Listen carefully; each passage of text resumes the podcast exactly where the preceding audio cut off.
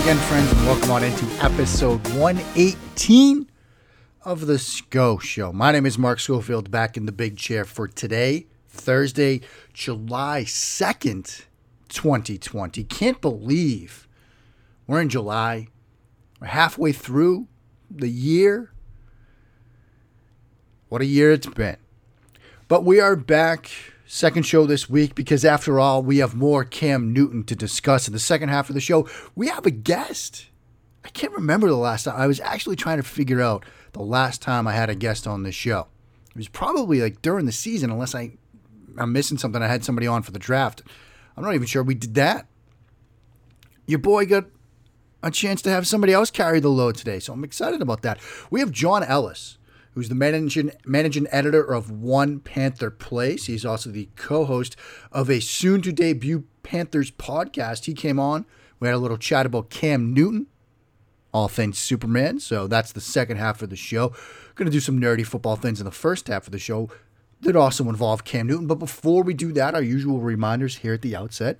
Follow on the old Bird app at Mark Schofield on Twitter. Check the workplaces like Matt Waldman's rookie scouting portfolio, not one, not two, but three SB Nation websites, Big Blue View, where I did a piece this week on a game script for Daniel Jones. You might want to check that out.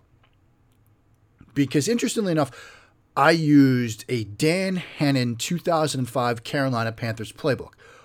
Why might that be interesting to you? Because while Dan Henning is a branch, a solid branch off the Eric Coryell coaching tree, you read that playbook and you see this piece, you see a lot of terminology that is ripped right from a New England Patriots playbook. And it's a, it's a great example of, and I often talk about this, we, we sometimes romanticize the schools of offensive philosophy.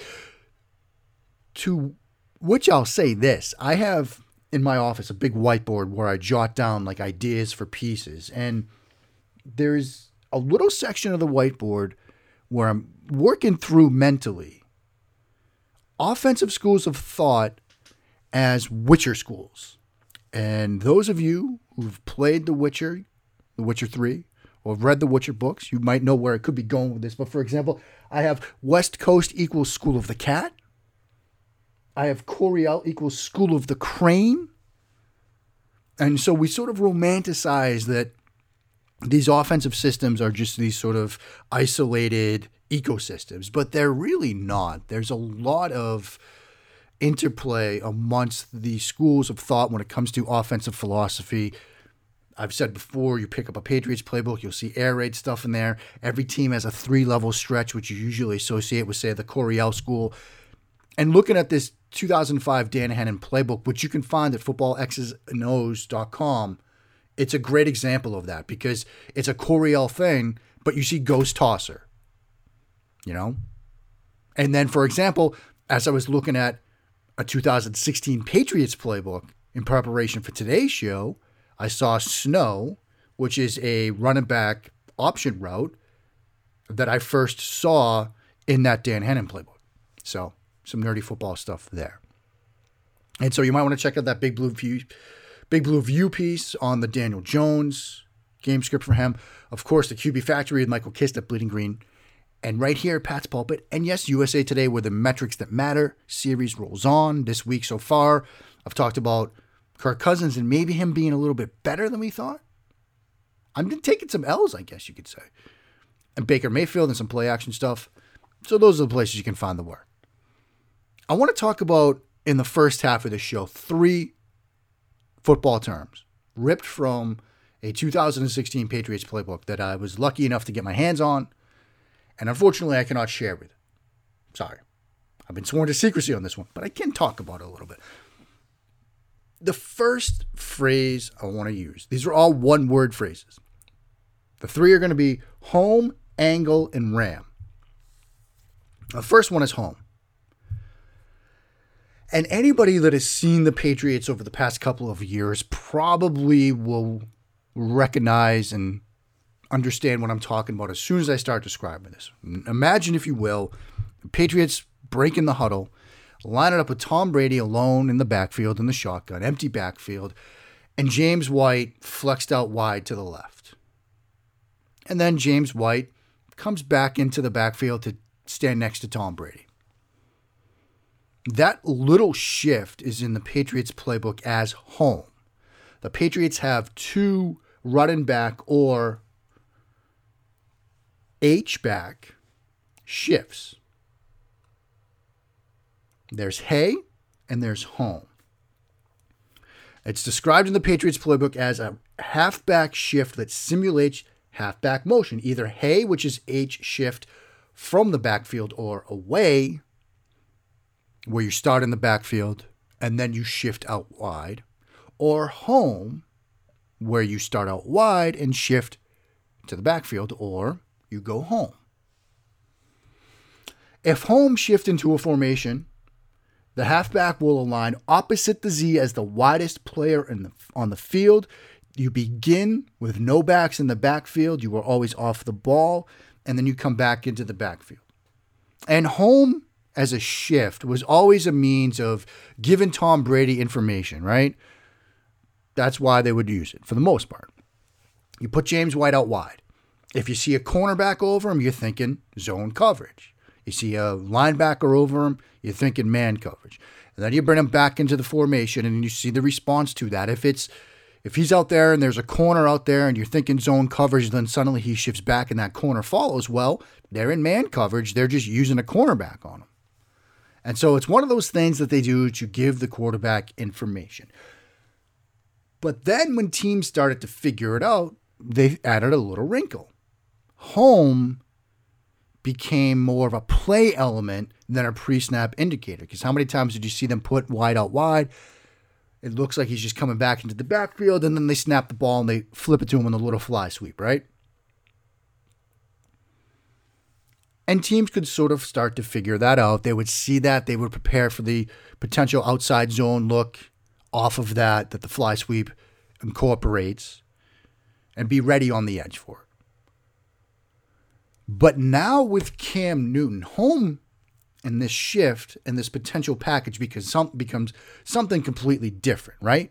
Because you're if you're a middle linebacker and you see Tom Brady in the shotgun, you see James White using this home motion coming back, you're thinking if they snap the ball, they're running that sort of outside zone play off of this. I got to get my butt to the edge to help stop it, right?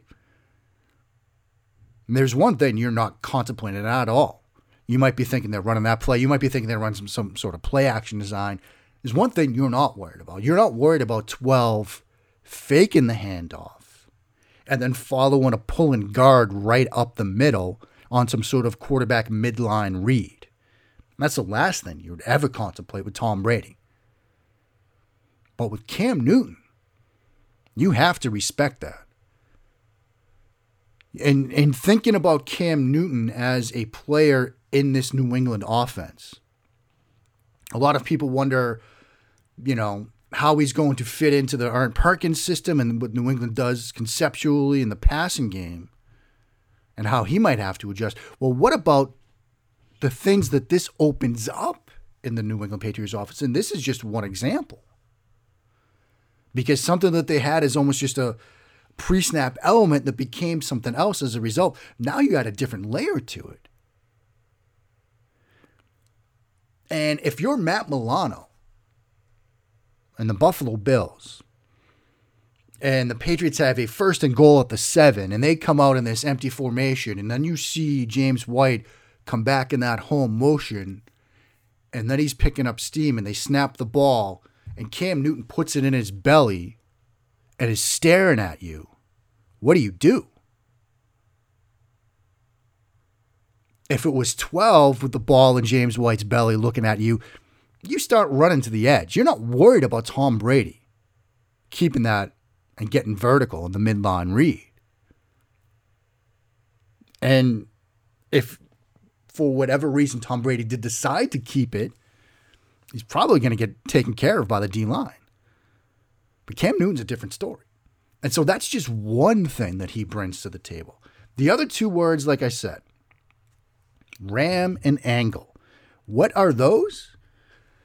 Those of you that were along for the ride last summer in the Patriots A to Z series I did over at Locked On Patriots probably recognize those.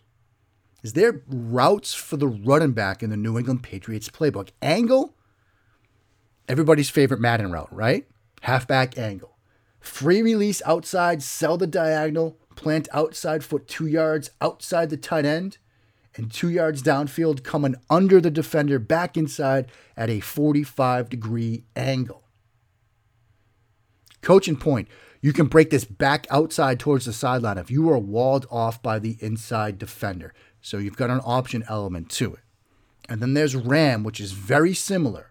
Free release outside to the seam, attack the seam or seam defender, get on the toes of the defender and break across his face.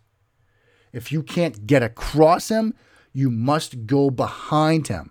You cannot do what they call pulling out, which is breaking back towards the sideline. So on angle, you have the option to pull out, break back towards the sideline. On ram, if you can't cross his face, you go behind him. These are both angle routes from the running back. This was a Christian McCaffrey from Cam Newton special. Expect to see James White running this a ton and expect to see Cam Newton, if he is indeed the week one starter, throwing it a ton because when they had their offense under Norv Turner, a drop back Coryell type guy, they looked to these types of plays to get Christian McCaffrey involved. And Newton was more than happy to just take these routes. Certainly Tom Brady was as well.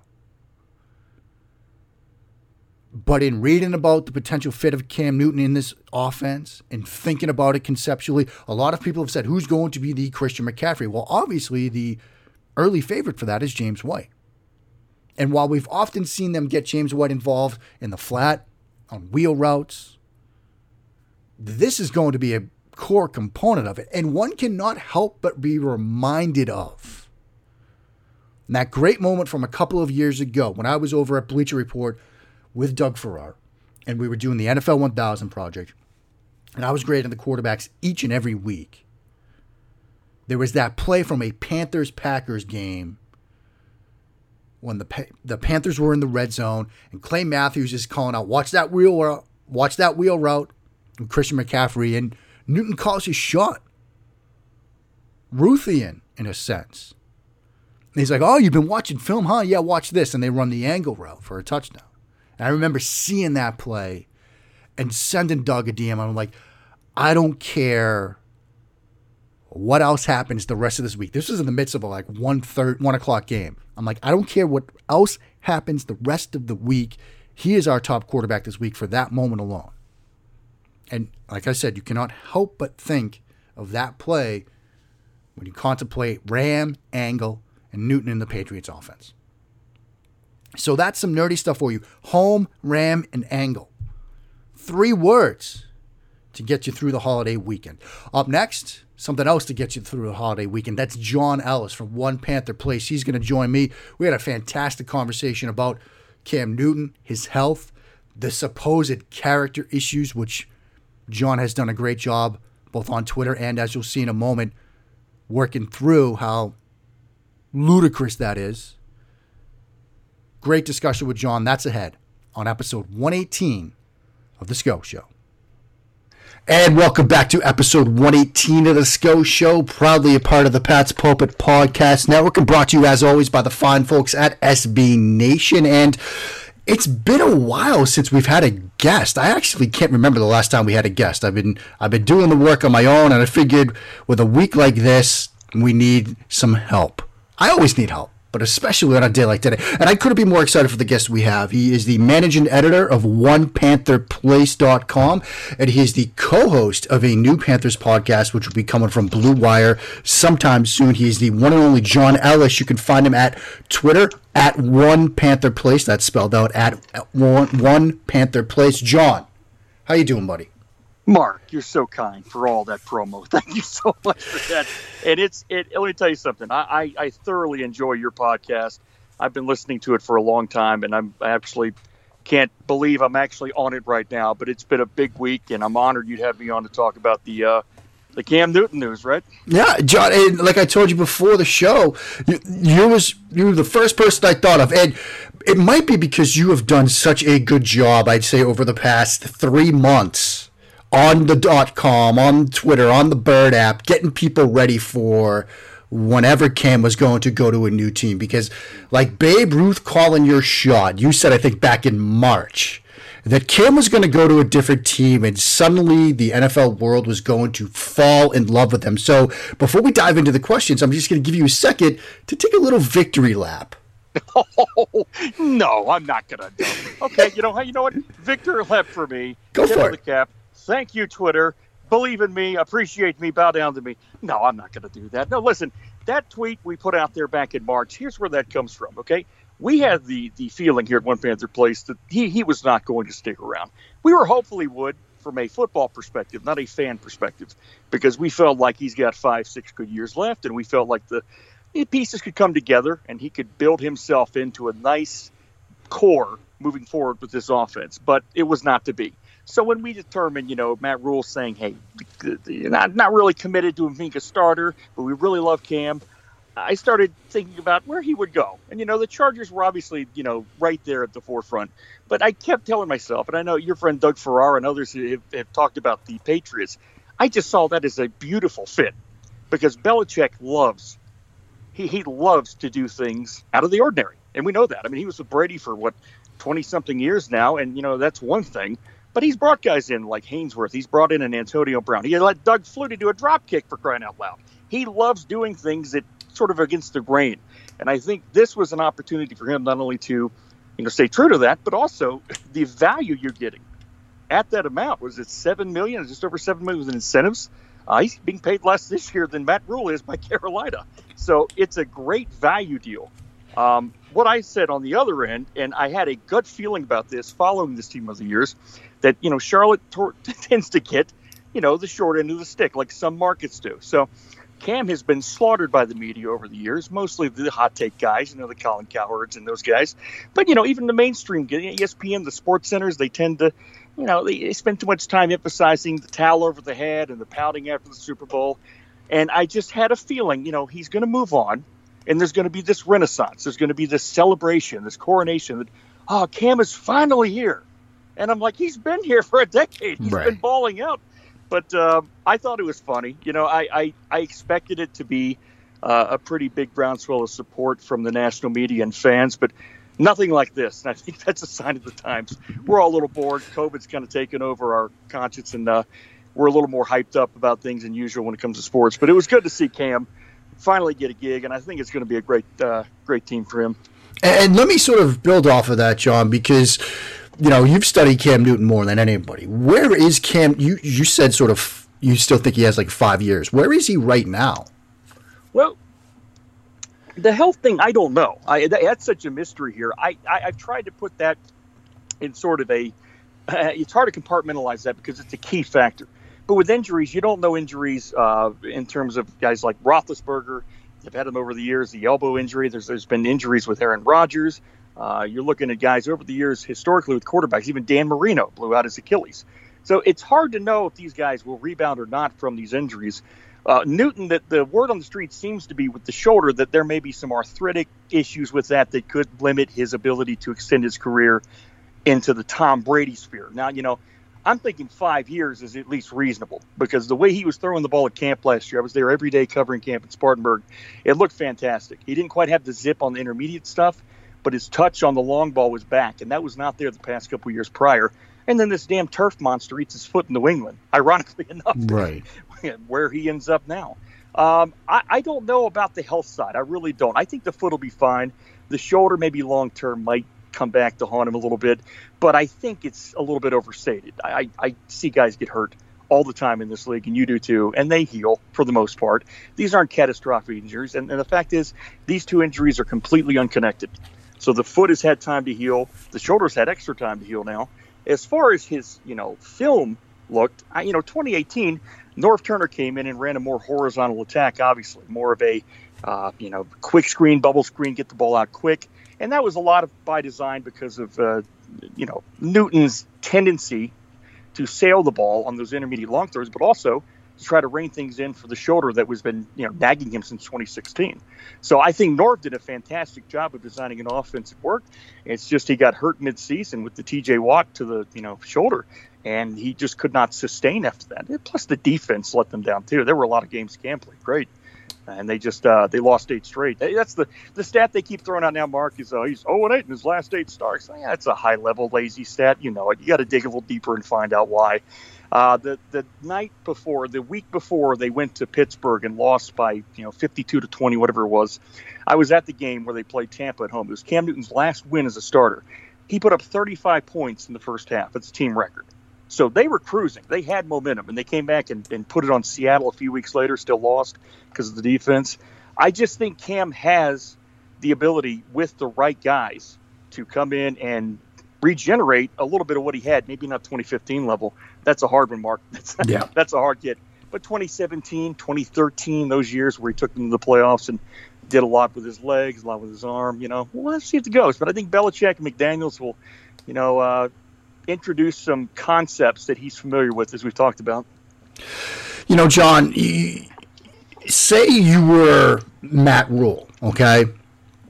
I know with Matt Rhule coming in, you know, it's obviously his decision what direction he wants to take this team. But let's say you got that gig coming in as a new head coach. Would you want to try to reload around Cam, or would you have done what Matt Rhule did and sort of looked for your guy? I would have probably tried my best to reload around Cam.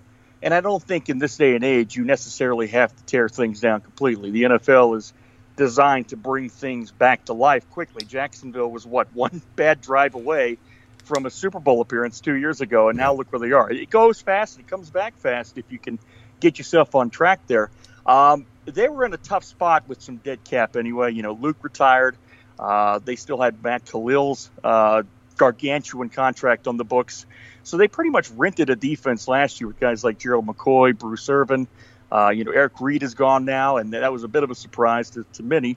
But I do like what they're doing in terms of saying, you know what, uh, we're going all defense on draft. I don't know if that was the plan or not. I doubt it was the plan, but it ended up working out that way. I knew they wanted to go heavy defensively, but I like the infusion of young guys. I like the ability to say, you know what, we've got veterans on offense now. Teddy's a capable game manager. I do like a lot of his tape. There's just not enough of it. I mean, there's five games last year plus one and a half or a half a game after that that he came in late.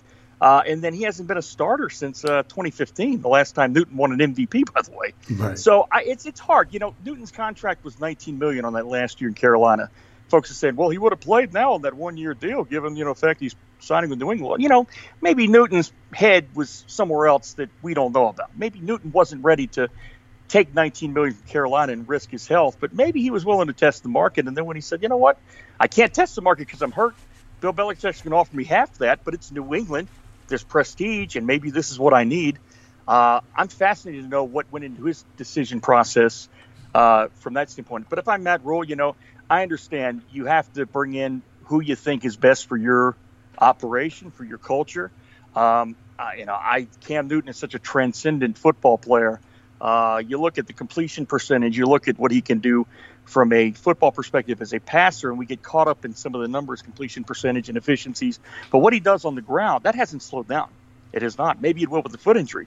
But you're talking about six, seven carries a game on average. You're talking about maybe 30, 40 yards a game that are invaluable to keep those chains moving. Uh, not only that, it keeps the defense honest with that uh, run threat. So uh, I just don't know what I would do if I was in Matt's shoes. I would try everything I could to keep on moving with the guy, but I'm not sure Teddy Bridgewater would be my second choice um, at that cost. But we'll have to see. Let me ask you this, John, before we get to some listener questions. How do you see this situation playing out with Cam in New England? And would you write him in as the week one starter? And if so, would you do it with pencil, pen, or go as far as to do it in Sharpie? I would go the darkest Sharpie marker you've got. There you go. I, I you, you can't not start the guy. Now, I'm sure, you know, Bill, you know him, you know how he functions. He's going to keep things very close to the vest. And, uh, you know, we, we believe in Cam, we believe in Jared. I'm sure it's going to be magnificent to hear him talk about both the guys. But at the end of the day, I, I don't know anything about Jared other than he played at Auburn. And I've seen a little bit of tape on him from preseason. I, there's too many unknowns. There's far less unknowns with Newton. You got him at a really good cost this year. It's what New England does best. They get uh, positional value And this is the first time at that position they've been able to really cash in on that. So now they can work towards that and build other pieces around the fact they're not paying, you know, 50, 60 million bucks to a quarterback. I don't know if uh, Newton is going to thrive there because I just don't know how healthy the foot is and how that translates into him being a dynamic runner.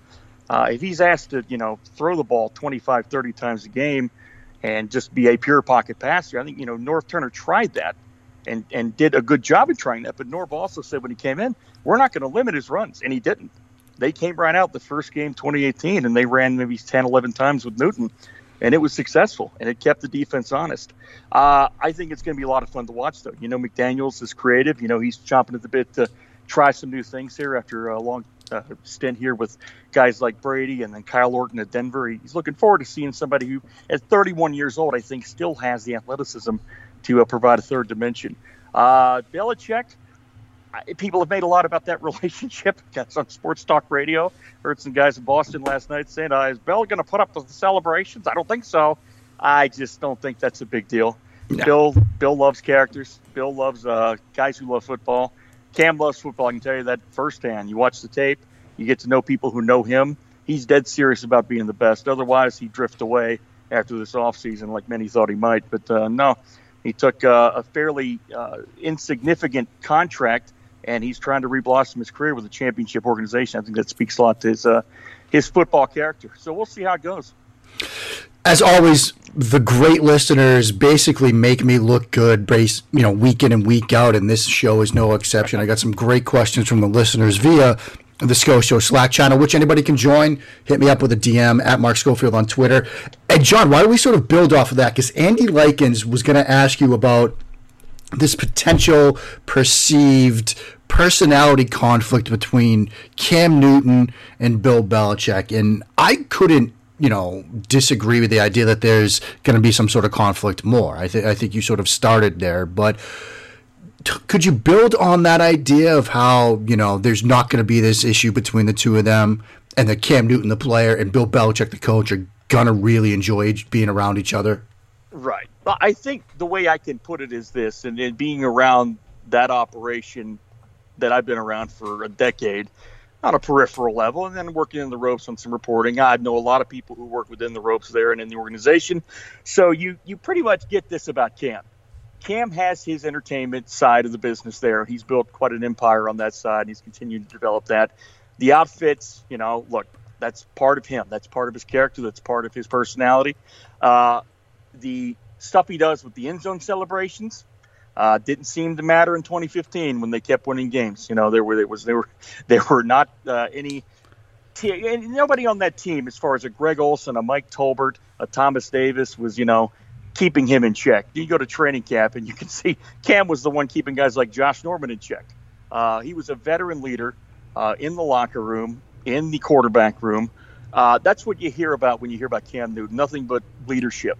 So the stuff you see, you know, I, I think people do get sucked into this vortex of he wears weird clothes, he does funny dances, he does give footballs away to kids, but you know, let's not talk about that. Right. Um, I, I, don't, from a personality standpoint, I don't think there. I don't think Bill really gets into that. I, I just don't. I think Bill sizes people up from a football perspective, and he understands unless there are some major issues. I mean, he signed Antonio Brown and gave that a shot he's worked with guys like this in the past that, you know, some are perceiving them to be a little bit off the uh, reservation in terms of, you know, maybe their personality fit. Uh, I don't think that's a big concern for Bill. I think Bill wants the best football people available, people that love the game, and that's a big thing to him.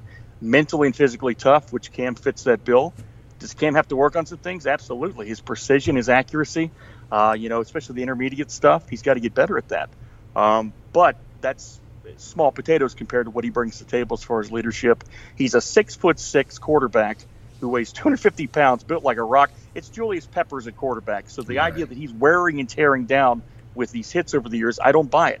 The two injuries he had, he said, you know, we got to get these things fixed. He spent two years now fixing them. I'm eager to see what comes out of it. But from a personality standpoint, I, I just think you know, Bill, you see Bill, you know, hugging Ocho Cinco and Clips. You know, they're like, you know, buddies and they're talking. Bill's, I think, a little more relaxed than people give him credit for. And uh, in terms of how things function in that locker room, uh, it'll be pretty interesting to see because uh, Brady's gone.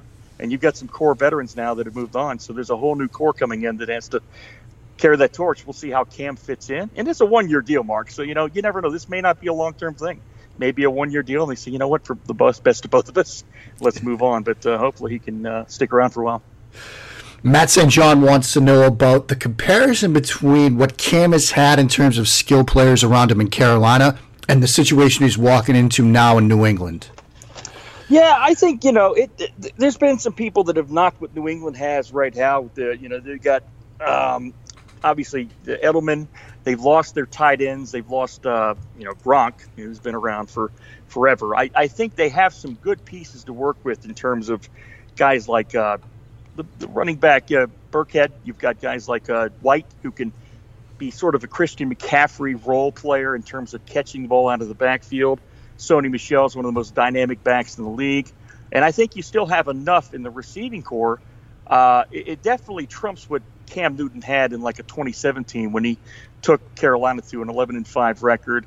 Uh, they had guys like Russell Shepard, Kaelin Clay, uh, Brenton Bersin. Uh, uh right. These guys, I think, are all out of the league, and he, he, he was able to you know put together some pretty impressive uh, big time wins with that unit, and he made those guys better.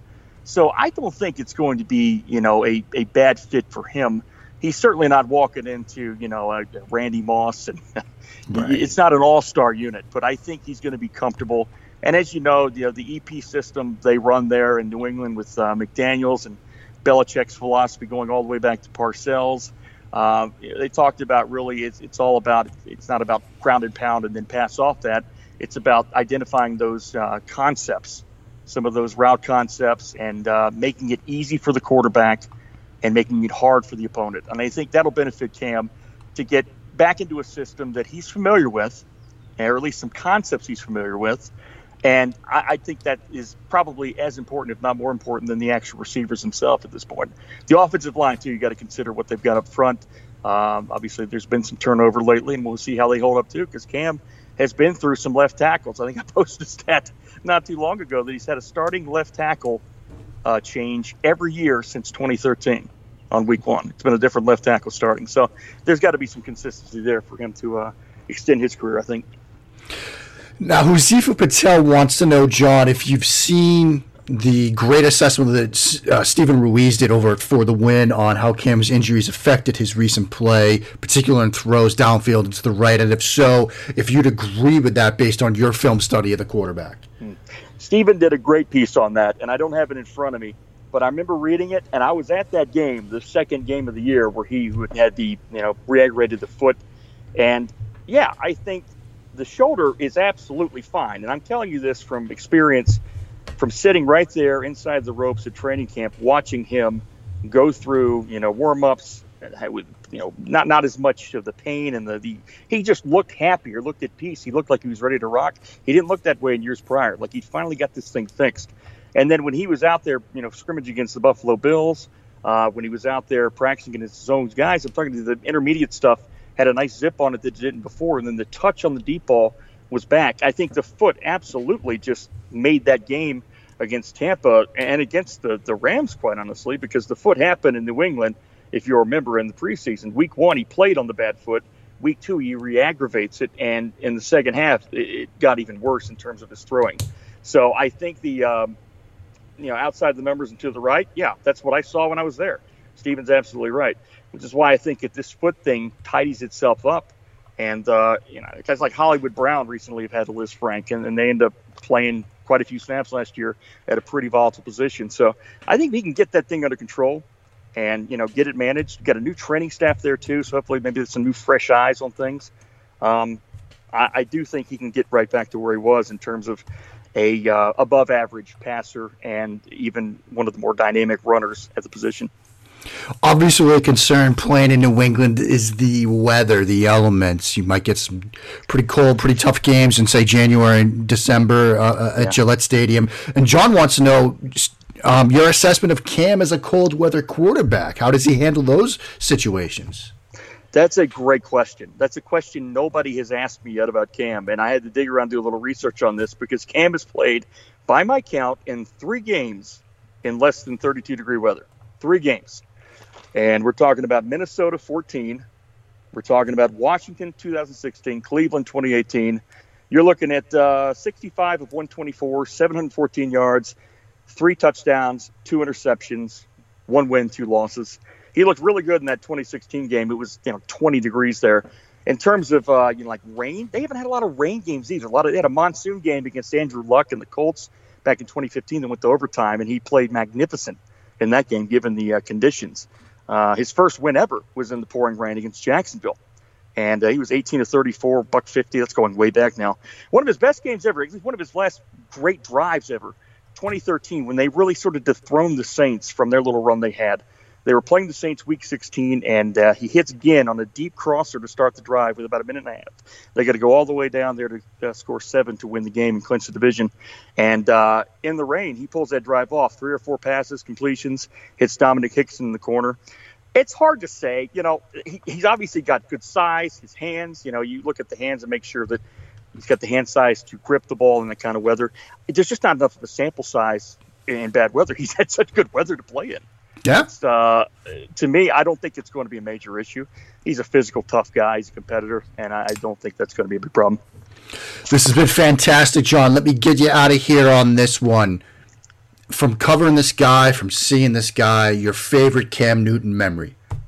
Favorite Cam Newton memory? Well, I've got two of them here. Let me tell you. The first one would be just the absolute joy he brought my kids at training camp. You know, I'm sitting there covering – my freelance stuff and I'm taking pictures and I'm trying to do the freelance work thing and sweating and I got my three kids there and I'm trying to keep an eye on them. And he walks up to the fence and he signs something for them and he gives them the big old Cam smile and they're just awestruck. And you know, two of them aren't even football fans, but they knew who Cam was. So I think a lot of what Cam does in terms of his uh, impact in the community, in terms of his reach out to uh, to children in the community, is sincere, and I got to kind of see it firsthand. As far as football goes, ah, you can't help but look back at that uh, 2015 season. He had two plays in that game in the 2015 title game against Arizona. There was a uh, sort of an outside sweep he ran, and he was uh, two or three Cardinals were on him. He's diving to the first down, gets it. Very next play, they run a quarterback sweep to the right, dives like Superman when he didn't have to, but you know it's just perfect. Dives over the goal line to pretty much seal their uh, first uh, Super Bowl appearance in what was it, 15 years at that point, 12 years, something like that. So that was a great memory because that I think play, and I'll post that later on One Panther Place. Those two plays, consecutive plays, define Cam Newton to me. Tough, not willing to you know put his nose in there and put his body on the line, and at the same time, he's just so much bigger than everybody else. He comes out of it feeling just fine. It was a great pleasure to watch him play over these years, and uh, as an analyst, I think it's going to be fun to watch him here in New England. Fantastic stuff, John. Let me turn the microphone over to you. Remind people where they can find you and the great work you're doing. Thank you so much, Mark. Uh, OnePantherPlace.com. That's the word one. OnePantherPlace.com is where you can find us. That is our website. We put an article out maybe once every month, maybe a little more than that now. That We're picking up some uh, news here coming up. One Panther Place on Twitter. Again, O N E Panther Place on Twitter is where you can find us. And coming soon, my good friend Billy Marshall and I are starting a Panthers podcast on the Blue Wire Network. Blue Wire's got some great content. Check them out at bluewirepods.com.